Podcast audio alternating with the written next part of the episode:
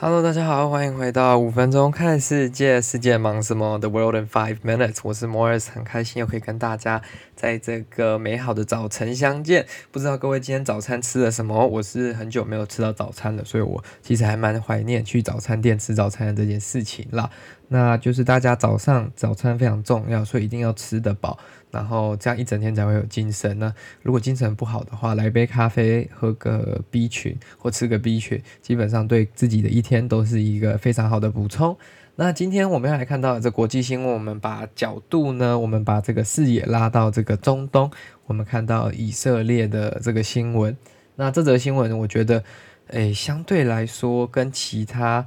新闻来讲，我觉得蛮有趣的，跟科技有一点点关系。那跟之前川普被这个脸书啊、YouTube 等等的这些呃细股的科技公司封锁，我觉得是有一点点关系的。那我们今天就来看这则新闻，它是说。Israeli Prime Minister Benjamin Netanyahu's chatbot for breaking its privacy rules by CNN。呃，那这则新闻就是说，脸书呢，他把一个这个以色列总理内塔尼亚胡的。一个算是聊天机器人给封锁掉了这个样子。那这件事情的来龙去脉是发生什么样的事情？就是基本上以色列现在已经在进行大幅度的这个疫苗接种嘛。那他是希望能在这个各国还没接种完之前，以色列可以超过全球大部分国家，然后这样子对以色列的经济也可以有比较大的帮助。那他们就可以成为一个类似全球的领头羊那种概念啦。那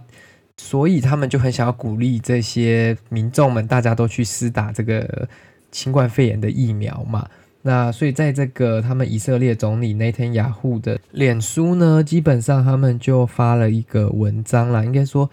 呃，如果你有去点击他发的一篇关于新冠肺炎的这个文章，那就会有一个聊天机器人自动传讯息给你。那他会告诉你说，如果你有任何朋友或者是家人是六十岁以上或超过的，那他们还没有打过疫苗，然后他们不愿意打疫苗的话，请你将他们的名字跟电话号码写下来，然后我会 call them to convince them。这基本上就是说，他会打电话，然后去说服他们去打这个疫苗。那 Facebook 就认为说，他的这个行为呢是违反了他们的隐私条例，他们不应该要去搜寻，应该说不应该去收集这些使用者用户的相关隐私资料，尤其是关于医疗资料这个部分，因为这个在像在美国也有一个条例叫做 HIPAA，就是专门是在保护。病人的相关资料跟呃病历等等的，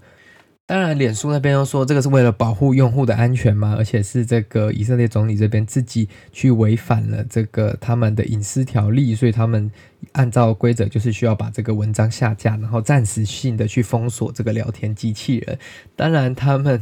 呃。总理这边当然就觉得很无言吧，应该说他们的目的基本上也不是去收集人民的资料嘛，人民的资料基本上以色列那么强大的一个科技国家，那么强大的一个 surveillance system，他们一定有人民的资料啊，那他们只是希望说去呃 push their citizens，就是去 encourage 他们去呃鼓励他们的人民来注射这些疫苗，来保护他们自己的生命，那。他想说的是，说每个人在这个以色列都有分配到疫苗，所以大家要尽快来施打这样子。然后居然因为发了这篇文就被 Facebook 封锁了，他们就觉得哎，有一点点傻眼吧。他说这是为了整个国民的健康去着想，反而今天脸书是在 work against the government，有一点这样子的行为。那我看到这篇新闻的时候，我就会想到当初一两个礼拜前，还是已经两三个礼拜前。Donald Trump 就是川普呢，被这个很多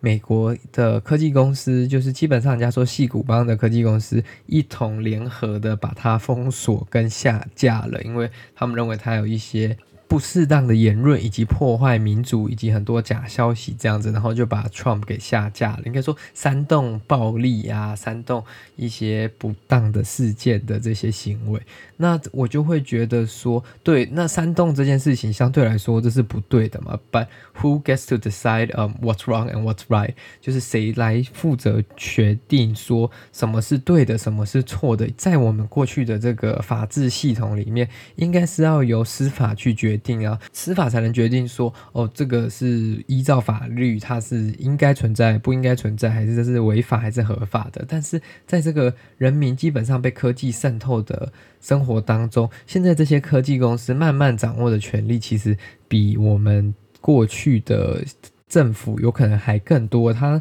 更了解你，更知道你喜欢干嘛，更会去控制你的言论，控制你的想法等等。我觉得这是蛮恐怖的。那甚至是在言论上面呢，到底是谁可以决定说，嗯，what's protected by the free speech？就是谁的发言、谁的言论、谁的想法是受这个自由言论所保护的？这其实是蛮。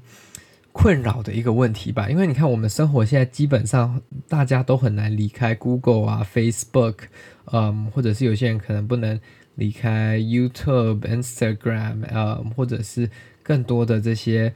网络科技平台。但是大家却没有想到的是，我们越依赖这些科技平台，他们对我们的这些 power，呃，他们对我们的控制，基本上就会慢慢的增加。那直到有一天，那我们。所接收到的讯息，我们所相信的事实，究竟是我们自己去查的，还是他们在喂给你的资料？我觉得这是很值得大家去做一个思考。那你看，今天就是已经像是美国总统、以色列总理这些算是比较重要的政治人物、国家领袖，他们都可以被这些科技公司所控制。那我们身为一般人民，我们是不是更容易会被这些科技公司所推出的产品或者是服务而控制呢？其实我有机会应该来分享一些我之前读的关于这方面的书啦，就是说科技如何在慢慢。慢慢的腐蚀掉我们的生活，腐蚀掉我们的民主制度等等的。我觉得有很多书、很多网络上的资料是值得参考啦。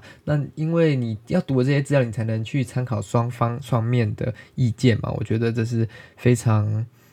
对我们来说息息相关的议题啦，因为我们每天都要去使用到它，也不可能说我们完全不去碰这些科技产品。但是我们要如何去保护我们自己，如何在当中抓一个平衡？我觉得这是大家都要慢慢学习的，才不会有一天就是有点被这种牵着鼻子走那种感觉啦。那大家如果有兴趣的话，可以留言告诉我，就会尽快把一篇。这个文章跟一本书跟大家分享啦，那我要看大家说大家有没有兴趣。如果有兴趣我就做，那如果没有兴趣的话，那就放着有时间再来做就好了。好了，那感谢各位今天的收听啦。如果你喜欢我们今天分享的这个新闻，或者是你想要提醒一些已经重度成瘾的亲朋好友，欢迎你分享这篇给他听，让他了解看看说社群媒体跟科技对我们的有可能的影响啦。那基本上我们在各大平台都可以听到，所以他应该不会有任何寻找还是没办法听的这个问题啦。那就感谢各位今天的收听，我们就下一集再见了，拜拜。